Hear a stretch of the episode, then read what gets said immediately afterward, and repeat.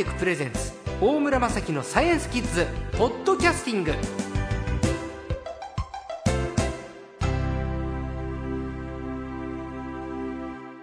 さあ今週のサイエンスコーチャー略して最高はノンフィクションライターの高橋正樹さんです。こんにちは。こんにちは。正樹さんですね。いい名前ですね。正樹という名前をいただいてなんか得したことありますか？あんまりないんですけど。ですよね。いや、僕もなんですけど、ただ同じ名前の人と出会うとちょっと嬉しい。あ、嬉しいですね。はい。大村正樹です。よろしくお願いします。よろしくお願いします。さあ、えー、高橋さんは全国各地を回って自然エネルギーを取材されていて、岩波書店からご当地電力始めましたという本も出版されています。はいご当地電力。ご当地ビールとかね、え なんかそういうのってあるんですえ、けどご当、地グルメとか。グルメ。はい。ああ、ご当地電力。ええ、なん、なんだろう。僕、北海道ですけえど、え北海道では、太陽光パネルとか、はい風力発電が結構、まあ、ニュースとか新聞には出てきます。はい。あれもごご当地電力ですか？え、違う。あの、ここでいうご当地電力っていうのは、まあ、まあ、要は電力会社って、今日本ではい。10個。で、その、大体地域はい。で、東京、東京地地域っていうか、首都圏はもうはい。東京電力が全部やるってなってるんですけども、ただ今あー起きてる動きっていうのは、あーまあ、それぞれ地域に、まあ、地域の人たちが立ち上げたちっちゃな、まあ、電力会社というかね、あの、エネルギープロジェクトが各地に立ち上がってますよって。で、それがすごく地域地域の特色を生かして、ユニークな活動をしているので、それをご当地電力と私が呼んでるというような形になってますね。僕らの知る発な電力会社の発電形式とは違うということですか？そうですね。例えばはい。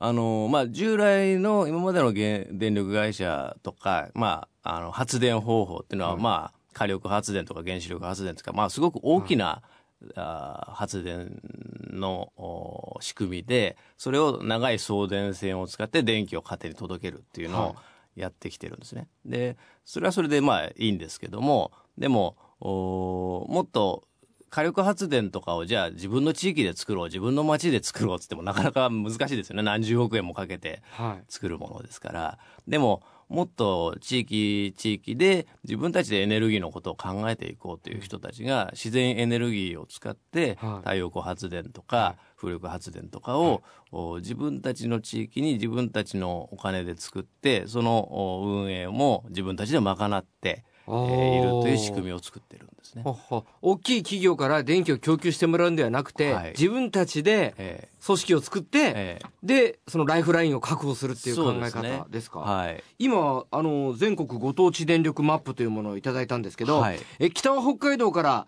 沖縄はないけど南は鹿児島まで。え北海道グリーンファンドからずっと日本列島を縦断する形で、ーはい。薩摩自然エネルギーはい。鹿児島県、で、えーウィンドウパワーとか、はい。えーお日様コーポレーション、ええ。でも想像すると、まあ、風の力とか太陽の力とかそれからグリーンエネルギーっていう文字も随分見えますけど、えーなんだろうグリーンエネルギーってどういうエネルギーですかね？ええ。まああのーグリーンエネルギーいろいろな、あのー取り組みがあるんですけど、はい。一つはそのバイオマスっていうその山のねバイオマス、ええ。うん。木を切ってそれを燃やして、まあ薪ストーブとかっていうのは昔からありますけども、はい。あの今ペレットといってもっと細かくして、あのー薪のようにこう自分が入れなくてはい。いいいっていうか自動でねやってくれるストーブなんかも出たりとかうん。それで発電をしようって取り組みなんかもあるので。バイオマスエネルギーって、はい。そういうことなんですか？そうですね。まあ幅広くこう、なんていうんですかね、生物とか植物とか、あーを燃やすゴミ、発電なんかもその一種なんですけども、でも、お日本で一番可能性があるって言われてるのが、その、里山を利用して、間伐材なんかを燃やすっていう。ほう。いわゆるその薪とはまた違うんですか？それで、まあ、薪もそうですね。薪もバイオマスエネルギーですね。でもそうすると CO2 がいっぱい出ちゃったりしないんですか？薪はもともとその、空気中に出てる CO2 を吸収したものなので、はあ。余分に出てるわけではないですし、いずれはその、まあ、今の従来の山もね、あ。のー木が倒れたりすると自然に CO2 出ちゃうので、ええ。まあ同じことですよね。あプラスマイナスゼロという考え方。なるほどね。え、僕今北海道に住んでるんですけど、ええ、北海道にはご当地電力、え、北海道グリーンファンドって書いてあります。これ何ですか、はい、はい北海道ではまあ日本で一番風力発電のポテンシャルが高いところで実は北海道の風力をちゃんと活かせればそれだけで日本中の電力が賄えるぐらいのポテンシャルあるんです。え北海道の風のエネルギーで日本人全員賄えちゃう、1億2000万人分？賄えちゃうんです。すごいでもまあいろんな送電線の問題とかで実際にはそこまで風車がまだ作れてないし、それが活かせない状態にはあるんですけど、それをもっと活かしていこうっていう、まあ、地域のグループが立ち上がってですね、えー、まあ風車っつっても1機5億円とかするのでなかなか一般の人作れないじゃないですか。これテレビなんかでよくね、はい、白いのっぺりした風車が、回ってるのって放映されるけど、はい、僕はあそこの下よく行くんですよ。えー結構ごっついですよ。すごいでかい。5億円もするんですかね、えー、そうですね。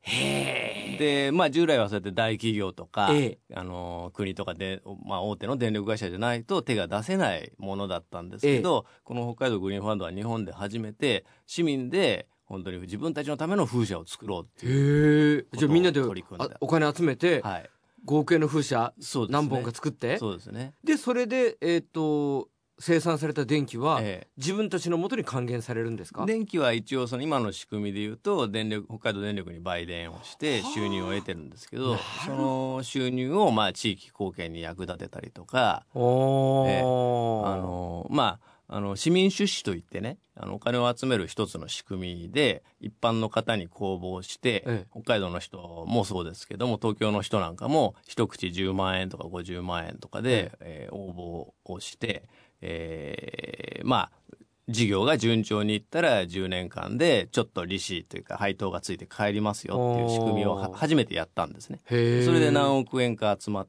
て運営してるので、だみんなの、お金を出した人はみんなの風車になってるので、すごく大事にされてると。いわゆる風車を共同出資して、ええ、そこで電力を生み出して、え、電力会社に売電して、利益を得て、出資した人のもとに、またお金が戻るっていう。そうですね。へえ。ただ、どうしても日本では、自然エネルギーって言うと太陽光発電だし、うん、エネルギーの話をするといかに発たくさん発電するかみたいな話になっちゃうんですけど、はい、でもっとトータルで考えたらそもそもエアコンいらないじゃんとかね、はい、エネルギーいらないじゃんっていうこうアイデアっていっぱい出せると思うんですよね。それをいろいろアイデアを出し合っていくっていうのが大事なのかなと思ってますね。なるほどね。いやそうだよな。供給されるものがエネルギーと思ってるけれど、はい、そのことについてちょっと今一度考えるというのも次僕らも考えなくちゃいけないことなのかなっていう感じもしましたね。ねさあさあ、えー、来週はまたこの海外のご当地エネルギーに関して話を伺っていきたいと思います。今週のサイエンスコーチャー略して最高はノンフィクションライターの高橋正樹さんでした。どうもありがとうございました。ありがとうございました。